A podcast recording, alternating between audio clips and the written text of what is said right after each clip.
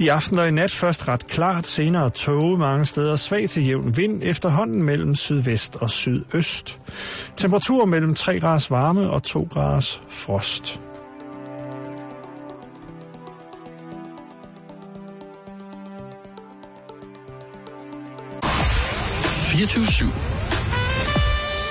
Danmarks nyheds- og debatradio.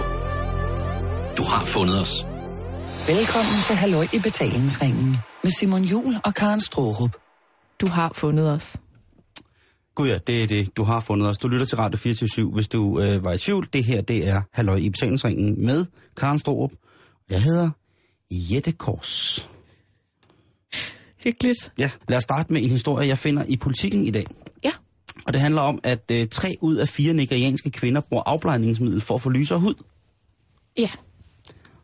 Og det er jo øh, en til stor forundring for mange, inklusiv undertegnet, at øh, disse smukke afrikanske kvinder gerne vil have den lidt mere øh, blege tan, som, øh, som jo, øh, jeg ved ikke, altså det, det mest, øh, det er nok det, det mest grælde eksempel på, hvordan sådan noget kan komme til at se ud, det er jo nok Michael Jackson. Ja.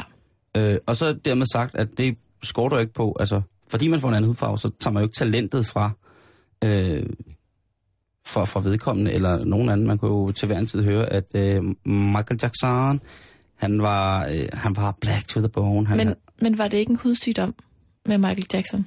Karen, det vil jeg slet ikke gå ind i nu, fordi det, kommer, det, det ligger mig så nært på sinde at snakke om Michael Jackson, så det, det vil vi slet ikke komme ind på nu. Nu, det vi skal snakke om her, det problem, der er, det er, at 77 procent af de her nigerianske kvinder, som gerne vil have deres hud øh, videre, Mm. de har desværre ikke rigtig råd til at købe sådan, sådan rigtig gode midler, så de bliver nødt til at gå på det sorte marked, som det også hedder i Afrika, og, øh, og, og købe de her midler, som er pissehamrende i bund og grund møgfarlige for dit helbred, ved og vel.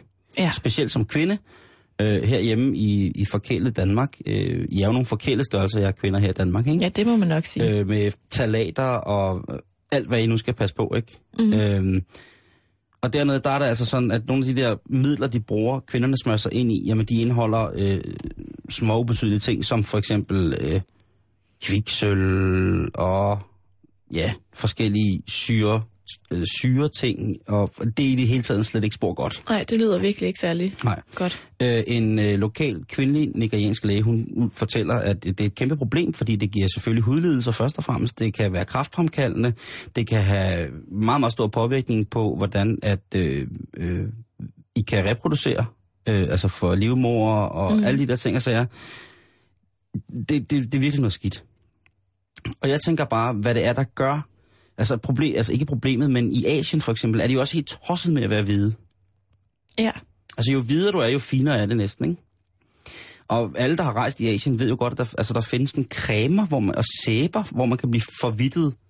Altså lidt, lidt ligesom øh, diverse cremer, man kan købe til at blege øh, de mørke arealer på den hvide krop. Det, det findes jo åbenbart. Mm. Og ikke klar over, at det var så udbredt. Og det er, øh, og det er ret vildt. Altså i, i, i Kina for eksempel, så var det for, for i i gammel tradition historien, så i den kinesiske kejserinde, eller hendes, hendes homegirls, de var jo sådan, og det, og det er sådan set stadig i dag, de blev badet i mælk, fordi man troede, det havde en, en, en blegende virkning. Mm. Og i dag i Kina, så er nogle af sådan de fineste sådan, naturmedicinske spager, hvor man kan modtage den her behandling for ikke at blive, blive ramt af solen eller ændre tøj. Det er også at blive badet i mælk. Altså det er kraft. Det, det er meget det, det, det er voldsomt for mig. I Thailand, Ja. der gør de jo også alt for ligesom at, at komme væk fra solen. Øh, de vil bare være brandhammerne hvide. Og der, der er det virkelig sådan, der, øh, jo, jo videre man er, øh, jo finere er det. I Kina går de jo med paraplyer, og det gør de også i Thailand. De pakker sig jo ind øh, i mange asi- øh, asiatiske lande, så pakker de sig sådan helt ind, for simpelthen ikke at, at, at, at, at vil have solen. Ja- Japan er også virkelig godt bud, ikke? Mm. Øh, man ser jo, den klassiske geisha er jo helt hvid, hvidmalet i hovedet, ikke? Jo. Og det undrer mig bare, fordi at vi jo herhjemme, altså, der er så mange både drenge og piger, som jo altså valgfarter. Jeg synes jo, der åbner et nyt solarie, altså på hvert hjørne af, hvor man bor, ikke? Mm. Man kan ikke gå to meter uden, at der er et nyt solcenter, som er åbnet. Og folk vil være så farvet som overhovedet muligt. Ja. Øhm, og jeg var inde og læse lidt på, bare sådan lige for at komme i tanke om, og så var jeg inde og læse lidt over på, hvad, altså hvordan man egentlig er, øhm, hvordan vi egentlig er havnet i den her situation. Og det, det, det undrer mig stadig. Jeg fik ikke noget sådan konkret svar på, hvorfor det er, at øh, vi gerne, eller mange folk gerne vil være hvide. I Nigeria, der udtaler øh, musikeren Femi Kuti, søn af Fela Kuti, øh, manden, som blandt andet havde 77 koner, øh, han mener, at det er et, øh, et udtryk for en dalende selvtillid i den afrikanske selvforståelse. Mm. Øh, han siger også, en afrikaner vil foretrække at blive kaldt John Philip, hvis du fortalte, at dit navn var Chukwu Emeka Afong Kudong, så vil de sige, at du er fra landsbyen, og det er øh, en position, som vil sætte dig øh, i et lys af at være tilbagestående. Hvordan kan du så have sådan et navn? Og det er så et spørgsmål, jeg stiller til den journalist, som har skrevet den oprindelige engelske artikel. Mm. Femi Kuti, som er, er en, en uh, mand, som spiller øh, afrofunk, altså af den gamle skole. Hans, hans far, Fela Kuti, var, var grundlagsmand for... Altså jeg, jeg tror jo på, at hvis, at hvis der ikke var, havde været en Fela Kuti, så havde vi ikke haft altså hip-hop, som vi kender det i dag. Altså mm. med afrofunk og breaks og, og sådan nogle ting at sige. Og hans søn følger traditionen op, og han er en, en stor, flot Femi Kuti, som spiller altså i en stram buks, har oplevet ham flere gange live, og det er lange koncerter, men det er også sindssygt fedt. Det er meget funky. Øh, han, ja, og han er, hvad hedder det, han er jo universitetsuddannet øh, fra England. Han havde jo en rig far, som kunne give ham en uddannelse, og han er sådan kulturfortaler for afrikansk grundkultur og har øh, skriver og hvad hedder nogle fantastiske blogs øh, eller artikler er det jo faktisk blogs, at det vil være øh, og, og, og det genererer det, men, men han har nogle fantastiske artikler, mm. hvor han skriver lidt om det der med det, det grundlæggende kulturtab i forhold til, hvad der sker med, med borgerkrige og, og fortabelse i, i gammel ondskab i stedet for øh, nytænkning og så fremdeles. Ja. Øh, og han siger simpelthen, at det er, er, er altså det, det er jo voldsomt at sige, ikke, at det er et udtryk for en dalende selvtillid i den afrikanske selvforståelse. Ja. Altså så tager han jo lige hele kontinentet på sig, at, at de ved det, der, ved det der. Men jeg ved jo ikke, hvad det er med øh, asiaterne, den asiatiske måde at gøre det på, som jo i så mange og tusinder har ville være hvide. Ja, jeg forstår det jo ikke rigtigt. Jeg, har, jeg er jo også en af dem, der tanner. Dog ikke i solarie. Nej, Men altså, så snart der er en lille solstråle udenfor, så, Så arbejder du- jeg på mine rynker. ja, så skal du have noget af det D-vitamin. Ja, Ja. det er det. Øhm, Men det er jo, altså, jeg tror, jeg tror ikke kun det er kvinder, men det er i høj grad kvinder, det der med at være underlagt et eller andet ideal, ikke?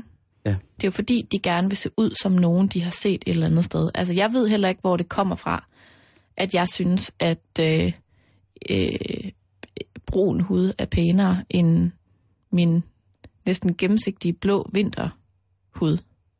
Altså, jeg ved ikke, hvem det er, der har fortalt mig det, andet end at, at man jo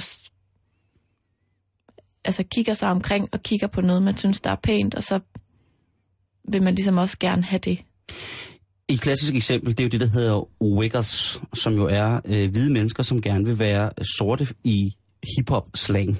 Det er altså også lidt sjovt. Og det er lidt et sjovt udtryk, fordi at der er det den, den afroamerikanske kultur, som har, som, som har skabt øh, blandt andet hiphoppen på mange punkter, eller en stor del af, af medskabelsen til hiphop, har affødt nogle forskellige mode, øh, modetrends.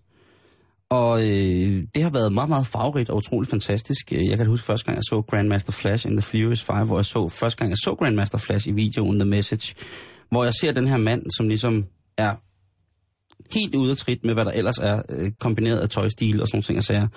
Og så senere hen i 90'erne, ikke, hvor man ser, øh, ser altså de her... Det bedste eksempel, det er hvide mennesker med cornrows. Ja, Det bliver bare aldrig helt nikker. Og undskyld, nu sagde jeg det. Men det bliver aldrig helt øh, gangster. nej. Og specielt ikke, hvis de har taget utrolig meget solarie for at få en mørkere ting. Og det der, jeg synes, det begynder at blive lidt sjovt, fordi så kan du også, altså hvis du ikke vil have cornrows, så kan du jo også bare sådan få en, en meget, meget, meget, meget, meget lille, intens, øh, permanent krøl, ikke? I Mm. dit år. Så, så du næsten kan lave sådan en, en fro. Og så ellers bare masser af solarie. Det, det er så skørt. Så Ja. skørt, så skørt, så skørt, så skørt. Men det er trist. Jeg kan huske, dengang, altså dengang jeg gik på efterskolen, Ja. der gik jeg sammen med en rigtig sød øh, pige, som var kommet hertil sådan 10 år inden. Og øh, hun fortalte om, hvordan hende og hendes veninder, de øh, skurede sig i sådan noget øh, øh, skuremiddel Rasp? Nå, hvad? med, med blegemiddel i. Altså sådan vaskepulver til hvidt tøj. Altså hvordan at de bare... Nej, nej, nej, nej. Og, og, og derfor havde Var hun det i altså også- Danmark? Nej, det havde hun gjort i Afrika, Nå, okay. hvor hun kom fra. Okay. Men hun fortalte om det, da hun så var kommet til Danmark. At det, sådan, at det var noget, hende og hendes veninder gjorde. Fordi så troede de et eller andet. At så kunne de... Jamen, så var de mere værd, eller et eller andet, ikke? Afrikanerne kalder heller ikke afblejning, fordi det synes de er for voldsomt. De kalder det en betoning. Ja, det kan de selvfølgelig også ret i. Det, det er meget svært for mig, øh, og, og, for mig at forestille sig noget meget, meget smukkere end en fantastisk ibenholdt sort mand eller kvinde. Altså det er, for mig er det ligesom, det er nærmest mesterresten, hvis man må bruge sådan et forfærdeligt ord. Men det er virkelig, altså det er bare noget af det, når man har rejst i Afrika, så er det bare sådan, wow, altså, Ja. øh, hvorfor vil I af med den? Altså det, det, Ja, men det er, at, altså, vi, vi, vi, vi træder jo alle sammen rundt på mange års historie, ikke? Der, Vi skal på et eller andet tidspunkt have en, Karen, undskyld, jeg afbryder dig, i, i noget. studiet, som kan forklare os, hvordan det hele stammer. Den her øh, homo, altså vores race, homo sapiens, eller fra homo erectus, der vi begyndte at gå oplangt, eller hvad, øh, opretstående, og hvad det alt sammen hedder. Alle de der homoer, der er i løbet af, har været i løbet af de sidste mange, mange år. Mm. Men jeg er simpelthen nødt til hvor, øh, at høre, hvor det hele stammer fra. Ja. Og det, det må jeg lige finde ud af, og så må jeg få, øh, simpelthen få en gæst i studiet, som kan brække det ned for os. Mm. Hvem er vi indenfra? Fra historien. Det synes jeg lyder rigtig spændende. Det jeg var ved at sige, det var bare, at vi vader jo alle sammen rundt oven på en, en historie. Og hvis man ligesom går den vej og analyserer bagud, er det måske ikke så svært at forstå, hvorfor de gerne vil være hvide. Det, der kan undre mig i hvert fald, det er, hvorfor de måske stadig gerne vil det, fordi, som vi også kommer ind på senere i programmet, øh, er det ikke altid, at man har så meget at være stolt af, når man er hvid jo. Eller fra Danmark, for den sags skyld. Det sagde du, Konstrup.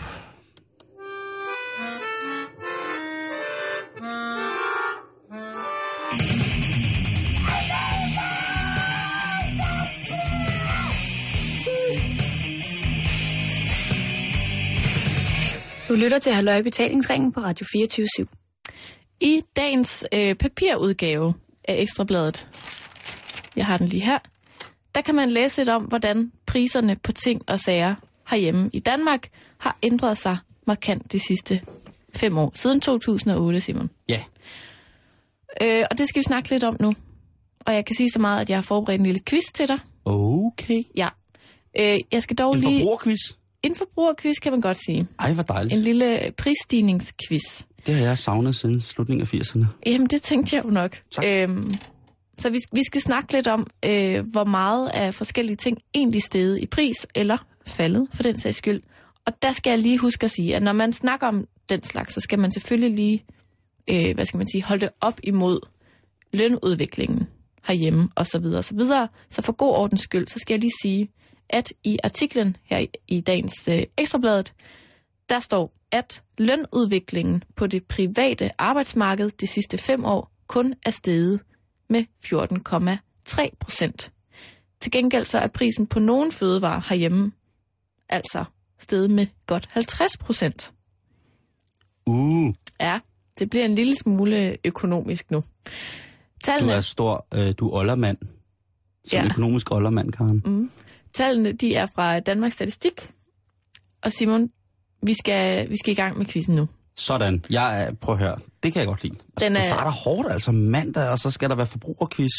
Ja, jamen Hold sådan er jeg. det er vildt. Ja. Nu skal du gætte, hvilke af disse tre varer, der er steget mest i pris siden 2008.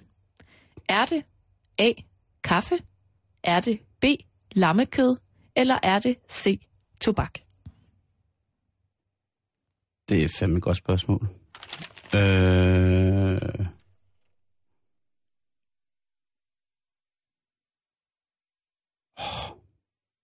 Skud fra hoften.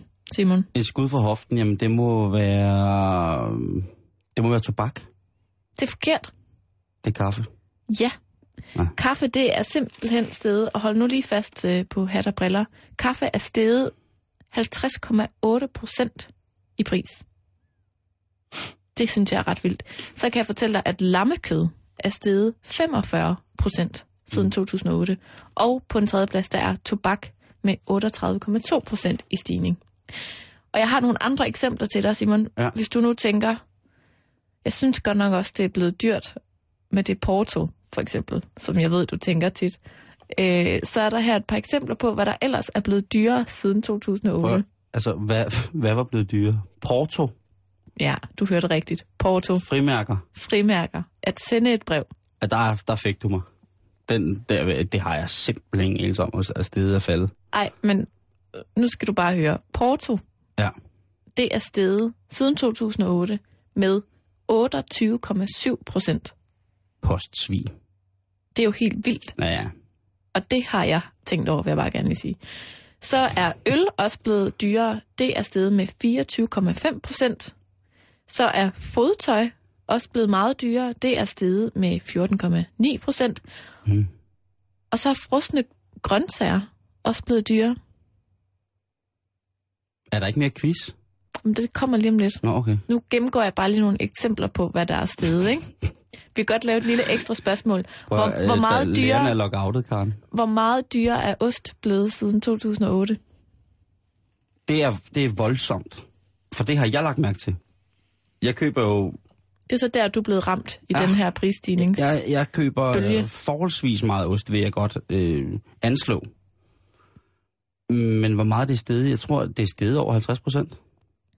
Er det, det er meget forkert. Nå. Det er steget 7,3 procent. Jeg vil skyde på, at det er stedet omkring 80 procent. Er det kun stedet 7 procent? Ja, eller 7,3. Så kan det være, at jeg køber nogle forkerte oste. Eller jeg bliver snydt, hver gang jeg går til ostemanden. Det kan godt være, at du skal måske prøve at sammenligne nogle priser med nogle andre øh, forretninger. Jamen Karen, der er, der er jeg et luksusdyr. Fordi hvis jeg går til Ostermein, Mm. så vil jeg skide på prisen. Så skal jeg have et stykke ost, som smager, som jeg godt kan lide. Og, og, det, og der vil jeg sige, der, der, øh, og, og det kan lyde meget, meget fornemt.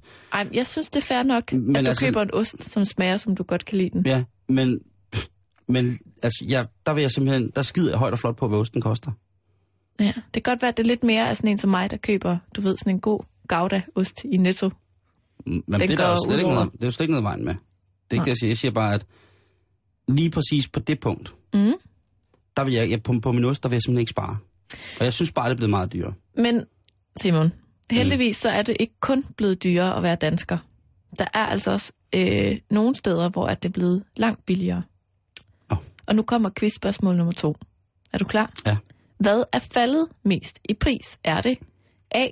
Teletjenester, B. Kartofler, eller C. Radio, tv og lydudstyr? Det er et godt spørgsmål. Jeg tror, at det, det der er faldet mest i pris er teletjenester. Det er tæt på, men det er ikke rigtigt. Nå. Fordi det rigtige svar, det er radio, tv og lydudstyr. Det er simpelthen blevet billigere. Det er altså blevet hardware. billigere. Hardware er øh, faldet med 28,4 procent. Ja, det har jeg heller ikke rigtig købt noget af, sådan på det sidste. Kartofler er faldet med 22,8 procent, og teletjenester med 13 procent. Noget andet, som du måske har lagt mærke til, er blevet billigere, det er æg. Jamen, jeg har sindssygt dårligt forbrug. Jeg har ikke lagt mærke til... Altså, jeg har sådan en vaneforbrug, ikke? Jo. Så jeg køber ting, jeg ligesom... Altså, det, det skal bare være de ting, jeg køber. Det er, det er måske lidt dårligt, men det er, jeg har virkelig ikke lagt mærke til, at hvad der er faldet. Jeg har lagt mærke til, hvad der er steget. Ja. Men æg er faldet, så er herrebeklædning også blevet billigere. Mhm. Personbiler er blevet billigere. Frugt er blevet en lille smule billigere. Mhm. Og der, hvor at den her øh, skala ligesom går i nul, det er simpelthen ved dametøj. Åh. Det er hverken sted eller faldet. Men I synes stadig altid, det er for dyrt. Ja, nogle gange. Mhm. Ja, nogle gange, jeg synes, det er lidt dyrt. Hvis I ikke lige har fået froderen på i H&M. Ja, eller været på lager salg, som mig i går. Bevares. Men det her, det er i hvert fald ligesom øh, den her øh, optegnelse eller status, eller hvad man skal kalde det, som Ekstrabladet de laver i dag. Og øh, det er faktisk meget sjovt at sidde og kigge i. Der er også nogle gode råd til, hvordan man kan spare nogle, øh, nogle penge her og der på det ene og det andet. For eksempel har de listet et billede af en nøgne dame med nøgne bryster ind i artiklen med øh, billedteksten Tag brusebad i stedet for karbad og gør det kort. Så øhm, det var lidt forbrugerinformation. Altså, Hvor meget Porto stedet? Porto, det er steget 28,7 procent. Ja. Er der, er, der så, er der et andet punkt, hvor at du ville have været meget mere sådan skarp? Er der sådan noget, hvor at du holder øje med, om det er blevet dyrere eller billigere? Eller? Mm, guitarstrenge måske. Plekter? Plekter vil jeg nok også godt. Øh, og så, øh, hvad hedder det? Øh, altså nogle specielle former for computerdele vil jeg nok også godt Mm. kunne være, være med på. Okay. Øh, men ellers så... Øh, jeg, synes, jeg er jo så gammel, Karen, så jeg synes, alt bliver dyrere. Men så er jeg også gammel, for jeg synes også, alt bliver dyrere.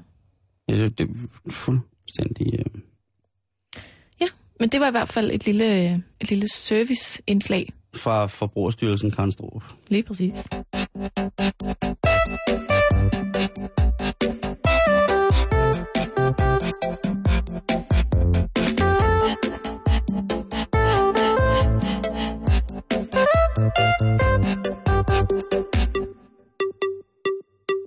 Nu kan det godt være, at øh, du, kære lytter, skal skænke dig en dejlig kop te, eller en kop kaffe, eller lige sådan, et kæmpe stort glas vermut. ja, Jo, lad os få hedvinen frem igen her øh, omkring eftermiddag. Jamen, hvis vi går den vej, så måske et lille glas portvin. Kirsch. Kier. Også kir, men også kirsch. øhm, lad det være sagt for nu af, de lyse timer er over os. Få en lille en midt på dagen. Ej, det synes jeg er okay. Det Lige synes til jeg skulle, ja. at Men komme mindre igennem man de skal køre med timer. børn. Ja, okay. Og specielt hvis du er lockoutet lærer.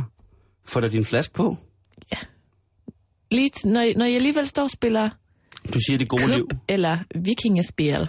Du siger det gode liv, ikke også? Og det er bare sådan, vi runder lockouten. Jeg så nogle demonstrationer i morges øh, med nogle lockoutet læger. Og ved mm. du hvad, det gjorde? Det så sat mod, som om de hyggede sig, du. Ja. Hold kæft, du. Det så sgu hyggeligt ud.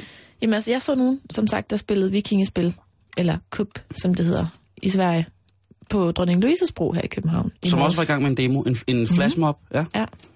Nå, men som du lige nævnte, så skal vi altså til at snakke om det gode liv. Ja, og det kan være, det bliver lidt langhåret. Ja, eller hammerende interessant.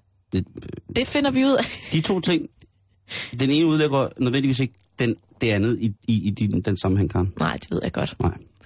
Men det er fordi, jeg er faldet over øh, en øh, skøn artikel på videnskab.dk, Verdens bedste hjemmeside.dk.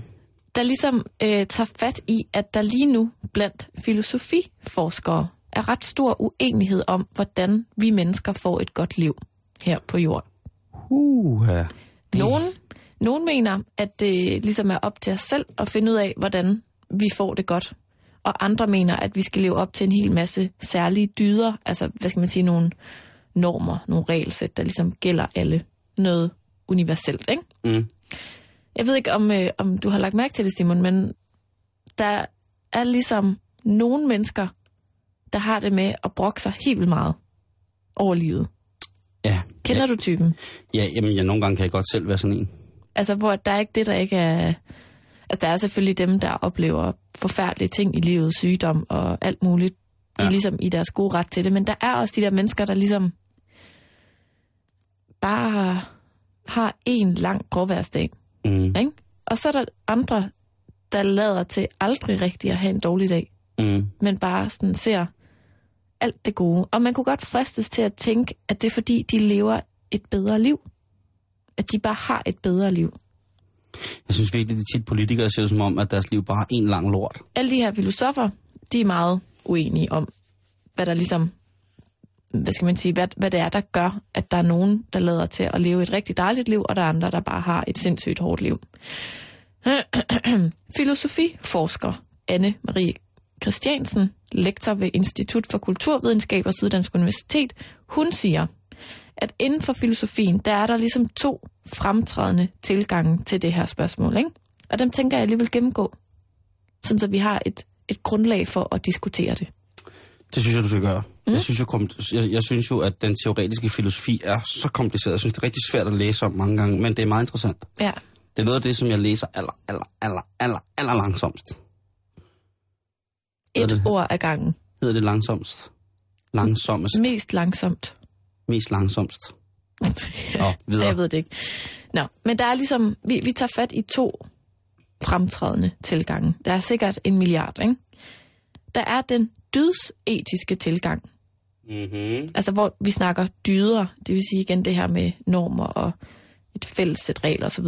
Og så er der øh, kirkegård-traditionen, hvor at det gode liv afhænger af, hvordan det enkelte menneske forholder sig til sit eget liv. Det man også kalder eksistentialismen. Mm-hmm. Og jeg starter med ligesom at forklare dig, Simon. Nu må du stoppe mig undervejs, hvis det er, at det bliver for langhåret. Jamen, eller det lover jeg for gøre. tørt, ikke? Det lover jeg at gøre. Jeg starter med at forklare dig, hvad dydsetik det går ud på. Vi skal mange, mange år tilbage i tiden. Ja, det kan jeg jo godt lide. Og jeg vil næsten ønske, at vi havde noget munkekor, vi kunne lægge i, baggrunden. Åh, lægge i, i der, baggrunden der nu. er de munkene er sgu taget hjem. De skrider jo her ved 12-tiden. Kan du ikke synge lidt? Åh! Ej, okay, jeg tror, det er en dårlig idé. Ja, okay. Aristoteles fandt hemmeligheden bag det gode liv for cirka 2350 år siden. Han mente nemlig, at vi får et godt liv, hvis vi er gode mennesker. At vi ligesom igennem vores gerninger bliver gode. Ikke? Når man så vurderer, at det ligesom er kernen i det gode liv, så går man ligesom ind for det her, som hedder dødsetik. Ikke? Jo. øh, hele den her snak om dyder og laster osv. Og, og oldtidens filosofer, de mente, at alle mennesker, de kan lære at blive dydige. Dyderne er nemlig sådan noget, der bor i alle mennesker. Mm. Mm. Og ham her, Aristoteles, han mente, at der findes fire hoveddyder, det man også kalder kardinaldyderne. Visdom, udholdenhed, som også er en måde at sige mod på, retfærdighed og selvbeherskelse. Er visdom en anden måde at sige mod på?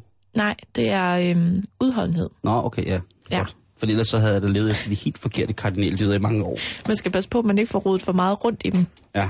Så tror jeg, det, det kan... Selvom der kun er fire, så kan galt. det være svært. Og man siger så, at de her dyder er ligesom det samme som gode karaktertræk, ikke? Jo.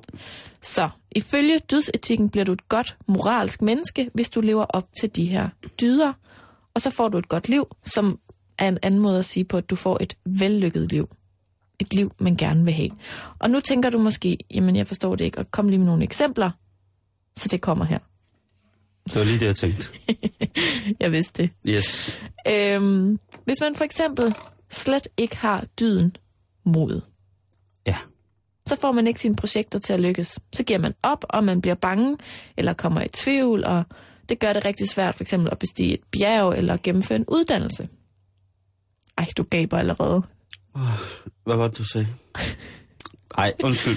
Ej, det er okay. En anden dyd, det er ærlighed. Den er nødvendig, hvis du vil have venskaber, kærlighedsforhold osv. Og hvis du er uærlig, så er der ikke nogen, der tager knytte tætte bånd til dig. Og så bliver du et meget ensomt og ulykkeligt menneske, Simon. Så det var mod, ærlighed. Og så den sidste, det er, at du skal have retfærdighedssans for at kunne fungere sammen med andre mennesker. Hvis du, hvis du for eksempel er uretfærdig, så får mm. Mm. du heller ikke særlig mange venner, Nej. men fjender. Ikke? Jo. Hvad tænker du sådan indtil videre, det her med, at, der, at tror du på, at man kan få et godt liv ved ligesom at leve op til de her dyder? Ved selv at være et godt menneske, så får man et godt liv. Ja, det tror jeg. Altså, det tror jeg virkelig, men man kan jo også godt, hvis man, man kan jo godt være et menneske, et godt menneske, og være sindssygt uheldig samtidig, ikke? Ja, men det er nemlig også en pointe i det her, det er, at selvom at du lever et meget dydigt liv, så er der jo aldrig nogen garanti for, at du ikke bliver kørt ned af en bil. Og hvis man er så god, at man tiltrækker så mange mennesker, at man får så mange venner, så vil det jo utvetydigt også være, hvis man i den filosofi accepterer individets sådan selvstændige tænken, laden og gøren, vil der jo også på et tidspunkt være nogen, som måske stiller en stiller tvivl ved at bare følge blindt, fordi man tror på, på venskabet, kærligheden i venskabet, eller forundringen, eller det kan blive for forblændende, hvis man er, er, er i stand til ligesom at tryllebinde folk ved godhed og retfærdighed. Mm. Øh, der er jo mange eksempler på, at man ligesom kan henføre hele masser øh, eller mindre grupper til de mest forfærdelige ting. Ja. Ved netop at lade som om, at man opfylder de her fire kardinaldyder. Altså, de kan jo misbruges, som du siger, ikke? Lige præcis. Og det... Så ja, men det er jo en filosofi. Det er jo ikke en... Det er jo ikke, hvad kan man sige, en sådan... Det er sådan her, du skal leve-agtigt. Altså, der er jo mange, det er en doktrin, der... det er ikke en religion. Øh, det, er, det er, ja, det er jo som sagt filosofi. Altså, man kan jo sige, lige præcis de her dyder, de er sådan ret øh, vigtige i for eksempel i den katolske kirke, ikke? Mhm. hvor du jo skal leve op til visse krav for ligesom at få frelse og så videre. Men det er en anden snak, som vi kommer ind på lige om lidt. Ja, okay. Fordi at, jeg vil lige give dig et eksempel mere. Giv mig det. Øhm, her hjemme i Danmark der opdrager vi faktisk vores børn til at blive gode, dydige mennesker. For eksempel er der ikke nogen, der siger, Simon, du skal kun være ærlig, hvis det kan betale sig. Hvis ingen opdager, du snyder, så er det okay, at du gør det. Altså sådan er der jo ikke, eller det er der måske, men det er de færreste, der opdrager deres børn på den måde. Derimod så siger de fleste, du skal generelt være ærlig og gavmild, også selvom det ikke kan betale sig for dig. Det er fordi, vi voksne er erfaring ved, at det er det, der giver det bedste liv. Altså at være god ved andre, og også nogle gange at være lidt uselvisk. Mm-hmm. Altså vores erfaringer siger også, at det bedst kan betale sig nogle gange også at tilsidesætte sig selv, og så opfølge den her dyd. Jo, men opdragelsen må vel nødvendigvis være at give sit barn, eller den man nu opdrager, og det er jo så, ud fra mit synspunkt, Mm. må vel være at give det barn en selvstændig vilje til at vælge. Så hvis man er blevet opdraget på en måde, hvis man er blevet opdraget fuldstændig græsk katolsk, øh, havde han sagt, hvis man er blevet opdraget hip som hap, men stadig har sin, har sin egen vilje og sin, sin egen tænkekraft til at kunne ud fra, hvad der foregår omkring en, og hvad man selv har sat sig selv i, eller er kommet i, ja, så selv derudfra kan vælge, hvordan man vil leve eller handle i den enkeltstående situation. Jeg synes, det er meget svært at have en filosofi, hvor man kun handler ud fra den. Mm. Fordi så bliver det en religion. Ja. Så det selvstændigt tænkte individs øh, ja, selvstændighed i ordets bogstaveligste forstand, må vel ifølge min filosofi være gældende i alle givende situationer og skulle kunne tilpasse sig, altså være en form for dynamisk på mange punkter, ikke? Jo. Øh, ja, jeg kan godt forstå, at folk gerne vil opdrage deres børn til at blive de bedste mennesker, man ser jo også, at de eneste uskyldige, det er de, uf- det er de nyfødte. Øh, men, men uh, uha, altså, jeg ved det jo ikke, altså, hvad man skal sige. Du kan lige tænke lidt mere, så går jeg lige lidt Ja, videre her. gør det. Fordi at nu skal vi ligesom øh, over i den anden tilgang til det her med, hvordan får vi det gode liv, og det er den, øh, man også kalder eksistentialismen, altså som tager udgangspunkt i Søren Kierkegaards filosofi. Og øh, den er faktisk øh, meget oppe i tiden lige, lige disse år, fordi at der er rigtig, rigtig mange af os, der sådan hver især søger at finde sådan vores egne unikke veje til det gode liv. Altså, der er rigtig, rigtig mange, der læser de her selvhjælpsbøger og biografier og sådan noget, for ligesom at blive inspireret og få svar på, hvordan øh, udlever jeg øh, mit fulde potentiale, så jeg får det gode liv her på jord, og så videre, og så videre. Øhm, der er også rigtig mange, der benytter sig af coaches, psykologer, terapeuter, øh, alternative behandlere. Altså, det, det er sindssygt moderne lige nu, ligesom at tage rigtig meget øh, fat i os selv og vores, øh, hvad skal man sige, vej til et rigtig, rigtig godt liv. Øhm, og ifølge de her filosofer, så tager den altså udgangspunkt i Søren Kierkegaard og den der sådan lidt mere øh, protestantiske måde at anskue livet på. Og det forklarer jeg nu, fordi altså i protestantismen, der bevæger man ligesom, der bevæger man sig væk fra de her kardinaldyder. Altså der siger man, at der behøver man ikke ligesom at skulle, øh, der findes ikke bestemte, hvad skal man sige, gerninger, der i sig selv er særlig gode og som kan frelse os. Og vi ved jo, at vores samfund er sådan ret gennemsyret af, af protestantismen og så videre. Øhm, så de mener, de her filosofer, at det ligesom også påvirker vores måde at være individer på i dag. At vi, vi måske vil have meget godt af at have nogle dyder ligesom at øh, stræbe efter, fordi at det også, hvad skal man sige, inviterer lidt mere til at have noget fællesskab og have noget sammen. Øhm, ja. Ja, det er meget det der... Jeg sidder bare og over det der med, med selvhjælp og få lifestyle coaches mm. og, og, og jeg synes bare, det er noget knip. Altså. Men det, det er jo, altså det er bare meget op i tiden, det der med at snakke om, hvordan, hvordan får vi det her gode liv? Og jeg synes, det der er fedt ved den her artikel, er, at den selvfølgelig, øh, hvad skal man sige, tager det op på sådan et diskussionsfilosoferende plan og så videre, men den har også bare nogle gode pointer, fordi, øhm, hvad skal man sige, at det ikke nødvendigvis er sådan, det der er rigtigt for mig, er ikke nødvendigvis rigtigt for dig. Men jeg kan godt genkende nogle af, af de punkter, der er i den, der ligesom tager fat i det her med, at, at, at det gode liv måske ikke, altså hvad skal man sige, at jagten på det gode liv bliver livet, som så bliver sådan en underlig jagt på lykke, og så lige pludselig er vi alle sammen døde og borte, og så glemte vi egentlig også bare at leve og gøre nogle gode ting, og altså, forstår du? Jeg forstår det godt, og der er jo mange mennesker, som gør deres mål til deres endelige lykke. Mm. Et velkendt eksempel er, at jeg vil gerne være rig, så derfor så, jo flere penge jeg får, jo mere stabilt synes jeg, jeg jo, jo bedre synes jeg, jeg har det. Ja. Når jeg, øh, altså, når jeg bliver økonomisk uafhængig, så vil jeg være et, et gladere menneske, for så skal jeg ikke tænke på pengene mere i mit liv. Det er jo sådan en gængs, gængs tankegang hos nogle mennesker, ikke? Mm. At de ser det som om, at jeg skal have så og så mange penge, så er jeg glad. Så kan man så se på, om, om det hjælper. Jeg har ved forskellige lejligheder været omgivet af mennesker, som i den grad var økonomisk uafhængige. Mm. Og i desværre nogle af tilfældene har det nok også gjort og haft en indvirkning på deres måde at optræde over for andre mennesker på. Mm. Som måske bare udfører et stykke arbejde for de før omtalte. Ja, okay. Og de har fået en, en, en lidt mærkelig anskuelse af, hvordan man behandler folk. Fordi at man jo altid kan betale dem lidt mere, og så skal de nok blive glade. Ja. Det har virket meget sindssygt for mig nogle gange at se på. Øh, og ikke lideflaterende. Nej. Altså, jeg kan meget godt lide tanken om, Eller at, lideflaterende hedder det jo.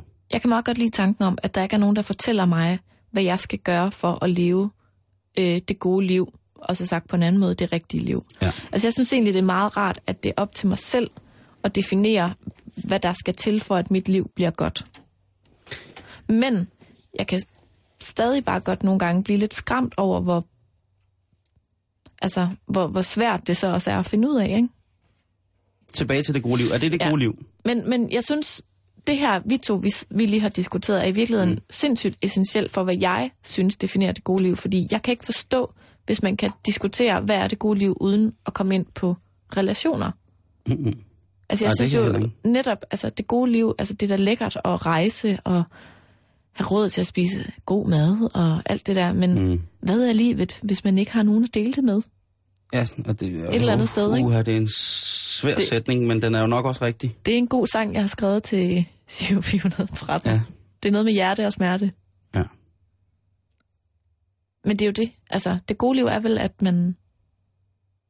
Jamen, altså, det, det, nu er det jo flosklernes holdeplads, ikke? Nu Ah, står, det er nu står de i dejligt. kø, at det Det gode, liv, dejligt. det gode liv er at føle sig elsket, og det gode liv er at føle sig savnet, og det gode liv er øh, at kunne, øh, kunne give. Altså, vi er helt ude i Moulin Rouge nu, ikke? Hvad for noget? The greatest thing you ever learn is just to love and be loved in return. Hvad er det for noget? Røvl. Det er det, der er smukt. Hvad er det for Moulin Rouge Møllen, den gamle mølle Nej, på bakken? musicalen, filmen. Ja, der, der må du have mig undskyld. Har du aldrig set The Musical Moulin Rouge? Jeg så starten i biografen. Nicole Kidman, og Ewan McGregor. McGregor. En skide god film. Og det er en der, klassiker. Der havde de, øh, jamen, jeg så, nu- har set noget af den. Øh, jeg husker, at de molestrerer øh, det gamle policenummer Roxanne, og så går jeg. Men det, der bliver åbenbart sagt et eller andet. Der bliver sagt utrolig mange ting om livet ja. og Ja. kærligheden. Jo. Og, Ja. ja. og det er vel... Uanset hvad, Simon, så skal vi Mm. to jo ikke konkludere noget her. Og Nej, sige, nej, hvad der er nej, nej, rigtigt nej. og forkert. Vi, Uha, vi, lægger den op, være- vi lægger den op til dig, kære lytter, så du kan sidde og diskutere lidt med din sidemand om, hvad er det gode liv egentlig? Og måske stoppe op og tænke lidt over det. Uden at filosofere så meget, så at du glemmer at køre over for grønt. Det får du ikke det gode liv af. Nej, det er, det er så nederen at sidde og få sådan en, en, en, sådan en opvågning, eller sådan en aha, mens man sidder og venter på, at det bliver grønt, og så får man den, og så bliver det grønt, og så har man sidder man stadig og tænker store tanker, og så lige med det, man skal til at køre, så er det rødt igen. Ja. Og folk bagved er pissed off. Ja. Men, Men- det, men det gode liv, Karen, Ja. Er det noget, vi selv definerer, eller er det noget, samfundet skal definere for os? Jeg ved det ikke. Det er tid til halløj. Tirsdag. Tirsdag. Du lytter til Halløj i betalingsringen på Radio 24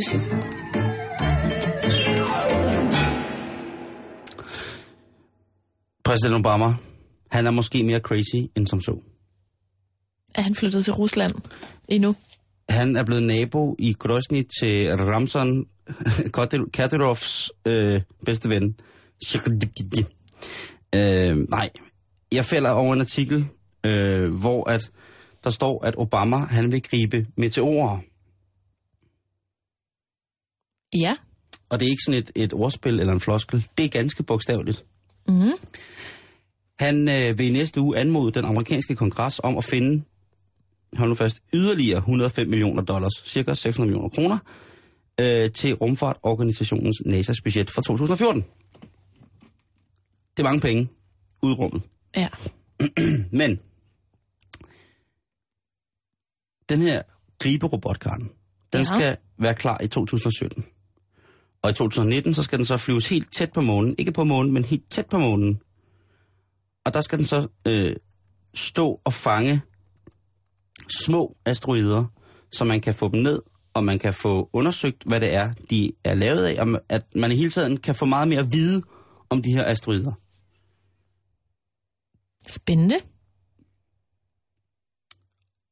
Fordi at man jo ved forskellige sådan noget kongresser for, for rum og hvad det alt sammen hedder, Mm. ligesom regner på, hvornår vi bliver ramt af den her meteor, der gør, at det hele det bliver udslettet. Ligesom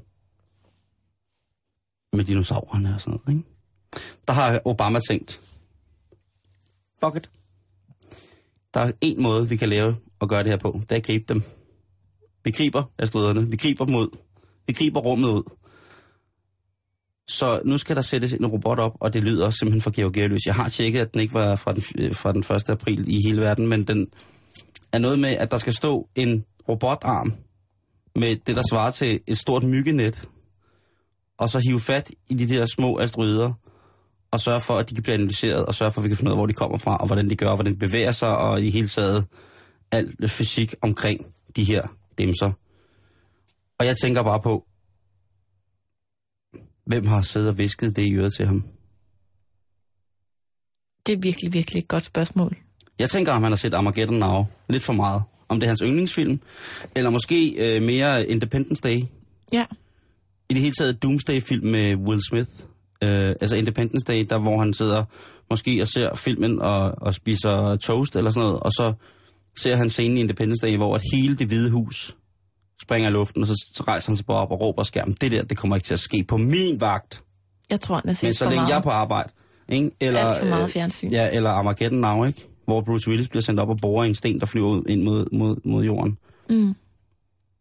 Om, om det, altså det er mange, altså han taler jo om, når man hører ham, ham snakke, nu er han jo lige i vælten med, hvad hedder det, øhm, med at have snakket i Newtown, eller i, i Newtown, eller hvad den hedder, om, nu skal våben forbydes. Ja. Jeg Men- tænkte, altså, hvem, hvem skal bygge den der arm? Jamen altså, det er jo sikkert NASA. UFO-jægerne. Kæmpe stor arm, der Ja. skal sendes ud i rummet. Ja, og der, jeg har prøvet at lede altså, efter om, hvordan den net- netop ser ud, fordi jeg, jeg ser jo en georgieløs arm. En Sådan kæmpe rigtig- stor robotarm med en stor hånd Ja. og et kæmpe stort fiskenet, der fanger asteroider ude i rummet. Måske sådan en arm, Obama kan tage på. Sådan på den ene arm, så han styrer det der fiskenet selv. En, en Terminator. Jeg, jeg er vild med konceptet, og hvis, jeg, hvis det stod til mig, så ville det gode liv være, at Obama han fik de der 600 millioner, plus lidt mere, til at lave robotarme, der kunne sendes ud i rummet og fange alt muligt. Jeg synes, det er en brandgod idé. Mm. Og så, jeg prøvede også at finde ud af, hvornår at vi står til at blive udslettet her på jorden. Åh, oh, hvor dejligt. Ja, Hvornår? jamen det kan jeg ikke finde. Nå. Der er simpelthen for mange, som mange har for bud. Ja, der er utrolig mange bud på, hvornår vi bliver ramt af alt muligt fra, øh, fra bagsiden af Mælkevejen og den spejlvendte Pluto og alt muligt mærkeligt. Der sker mange ting og sager. Men nu ved vi, at der i hvert fald bliver sat en, en robotarm i aktion i omkring, hvis vi er heldige, 2019. Fedt. Så, Så, øh, så er de også færdige med Københavns Metro. jeg skulle lige sige, så kan vi fejre det med det samme. Robotarm i rummet og Københavns Metro. Skønt. Nå, nu skal vi altså til at sende hende der Margaret Thatcher godt afsted. Ja. Og øh, som sagt, så handler det simpelthen om, at jeg har fundet nogle citater, som jeg er lidt i tvivl om, hvad i virkeligheden betyder. Og det er nu, du, Simon Jul, skal hjælpe mig med at, ligesom at forstå, hvad var det her for et menneske? Var det for en kvinde? hvad, hvad mente hun om den verden, vi lever i? Ja. Er du Okay, klar? jeg er klar. Første citat, jeg ikke forstår. Det er Labour-regeringen, der har givet os rekordhøje skatter i fredstid. De er blevet smittet af den almindelige socialistsyge. De er løbet tør for andre menneskers penge. Og har det været i 1978, da hun bryder med sit parti og siger første gang, at hun skal vælge at vil stille op som premierminister? Det er tæt på, det er 75. I 75, så er det faktisk lige inden. Så er det, da den store sociale krise med fagforeningerne krasser rigtig, rigtig voldsomt i det, det, det nyindustrialiserede engelske arbejdersamfund, EastEnders osv., øhm, hvor at Margaret hun stiller sig op og siger, hun vil gerne redde arbejderne, men det bliver fandme også arbejderne, der selv skal hjælpe til med at komme ud af det. Sådan. Citat nummer to. Ja, Jeg er ligeglad med, hvor meget mine ministre de taler, så længe de gør, hvad jeg siger. det har jo været everyday shit. Øhm, Det er meget vildt sagt. Ja, God chef.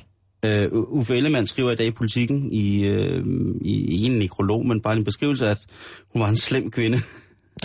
slemme, slemme Margaret. Hvornår hun sagt det der? Det har hun... Øh, I 1980. ja, så har det været året efter, hun tiltrådte som premierminister. Prøv at forestille dig hele Thorning der. Hvor ville jeg ønske, hun gad at sige det? Ja, ikke? Jo, for satan. Nå, citat nummer tre. Ingen ville huske den barmhjertige samaritaner, hvis han kun havde gode intentioner. Han havde også penge.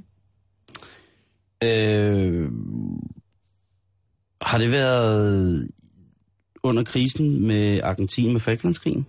Det var i 1980. Det var jeg, det jeg samme ved ikke, hvad det er i forbindelse med. Nej. Jeg synes bare, det er meget vildt sagt, det der med, at sådan, der er ikke nogen, der gør noget bare sådan...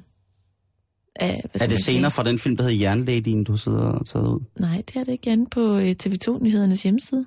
Uh, ja. Ja, ja. Hvad var det, hun har sagt der? Man behøver ikke at være en... Nej, den, det der hvis man med ikke har plaster med, skal man ikke kaste med glashus. Er det det, hun siger? Ja. Nå, okay, Ej, så forstår jeg det bedre. Nej, ingen ville huske den barmhjertige, øh, barmhjertige samaritaner, hvis han kun havde gode intentioner. Han havde også penge. Mm.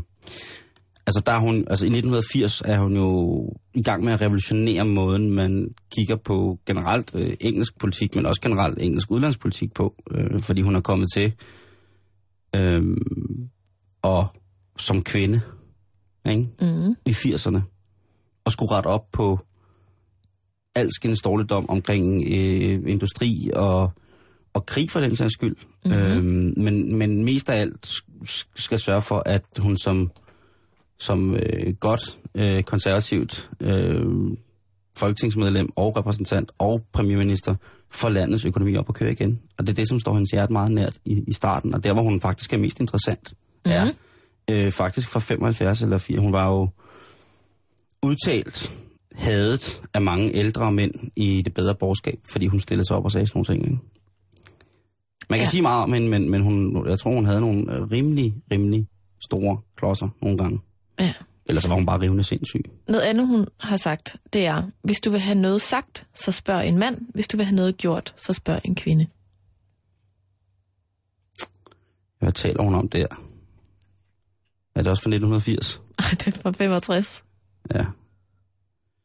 Øh, det tror jeg, øh, hvis jeg skal huske rigtigt, er netop er noget, hun har sagt sådan i, i som ungdomsmedlem øh, medlem af det, der svarer til KU i, øh, i, i England. Jeg, jeg ved det ikke. Ellers, du så, det? ellers så har det været noget, så har det været henhold til noget, noget, noget, øh, noget bagværk. Øh, der, der gik rygter om, at hun slet ikke kunne finde ud af at, at arbejde i et køkken, eller lave mad, eller Mm. noget som helst. Ja. Øh, noget andet, hun har sagt, det Mm. mm. er, jeg er ekstraordinært tålmodig, så længe jeg får min vilje til sidst. det har været noget seksuelt. Enten det, eller noget for, øh, enten det, eller sådan noget fordøjelsesmæssigt. Det Hvordan- kan være, ja, det, det? noget, kunne måske være, at hun har snakket om noget, hvor hun har spist proteinholdige bælfrugter. Som jo kan til dels, hvis man overindtager, kan være et voldsomt problem for din fordøjelse. Altså forstoppende, tænker du? Ja. Og det kan være, at det er en som- kommentar, hun på den måde har, har knyttet til sine gastroenteriske eksperter. Ja. Ja. Øh, noget andet, hun har sagt, øh, det er nederlag, spørgsmålstegn. Jeg forstår ikke meningen af det ord. Ja.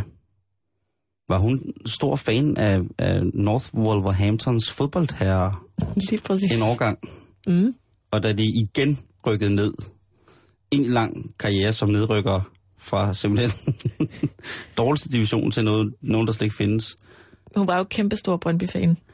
Ja, øh, det har vi alle vidst i mange år, at øh, hun har stået ude på, ude på Hun, hun, hun åndede ud nu. Nu kunne hun ikke, nu kunne ikke mere. Nu, kunne hun, nu blev spørgsmålet om Per Bjergård frem og tilbage, og, og vognmanden fra Nordsjælland, det blev, det blev for meget. Ja. Hun måtte væk. Jeg ved ikke, om, om, om næste citat er lidt i led med det. Jeg har aldrig givet ham et kram. Jeg har bumpet ham.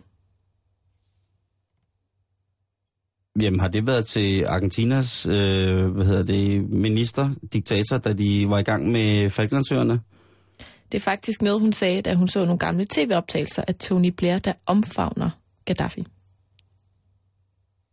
Okay, den har måske også været lidt stram at se for hende. Ja. Så siger hun også, jeg tror ikke, vi får en kvindelig premierminister i min levetid. Det siger hun i 1900 og... 77. Er det er simpelthen så tæt på, Simon, men det er i 73, da hun var uddannelsesminister. Det siger hun, det er 73. Nu kan du lige få lov at tænke lidt over den her. Ja, okay. Jeg vil have mine penge tilbage. Og det har hun jo sagt mange gange. Og der er flere gode Til dig? eksempler- Til mig har hun sagt, øh, hvor jeg har stået der, øh, som Gud har skabt mig. Og så har hun sagt, mm. jeg vil have mine penge tilbage, øh, fordi jeg blev simpelthen for glad. Du solgte hende et eller andet forfærdeligt produkt. En dans. En dans. en dans. Nej, jeg, ved- jeg, det ved jeg ikke, øh, men, hvor hun vil have sine penge tilbage, men det kan jo godt være noget, hun har sagt til, til øh, nogle i de gave arbejder, social, socialdemokratiske partier i underhuset, eller hvad det hedder, hvor hun så har sagt, at øh, hun, nu fik vi en aftale i hus med jer for noget tid siden, og hvad fanden har I lavet? Ikke en skid, så jeg vil gerne have mine penge tilbage. Hun sagde det faktisk til et EU-topmøde i Dublin i 1980. Hun har været på barrikaderne der i 1980, ikke? Ah, hun var feisty. Crazy woman. Sidste citat Ja. i denne øh, fortolkning af, hvad Margaret Thatcher i virkeligheden øh, sagde, Yes. yes. mente er, pennier falder ikke ned fra himlen, de skal tjenes her på jorden. Jamen, det sagde hun til nogle, øh, nogle nære øh, under hungersnøden i øh, Etiopien i slut 80'erne, hvor hun tog den, den tynde nære i hånden, og så sagde hun det til, og kiggede ind i de fluebefængte øjne, og så sagde hun til den øh, hungersnødsramte etiopier, pennier, de falder ikke ned fra himlen, det er noget, der skal tjenes. og hun snakkede selvfølgelig etiopisk på det tidspunkt. Meget apropos vores diskussion om det gode liv, så var hun så tydeligvis stor tilhænger af, at du er din egen lykkesmed her på jorden. Og det, det tror jeg, men det tror jeg også ligger meget til det parti, hun ligesom tilfører. Jeg tror Ja. ikke, ikke, man skal regne med at få noget, hvis man ikke yder en lille smule, vel? Nej. Jeg tror, hun, er, hun var... Øh, hun var vild til sidst. Øh, jeg har læst nogle forskellige øh, kronikker omkring hende.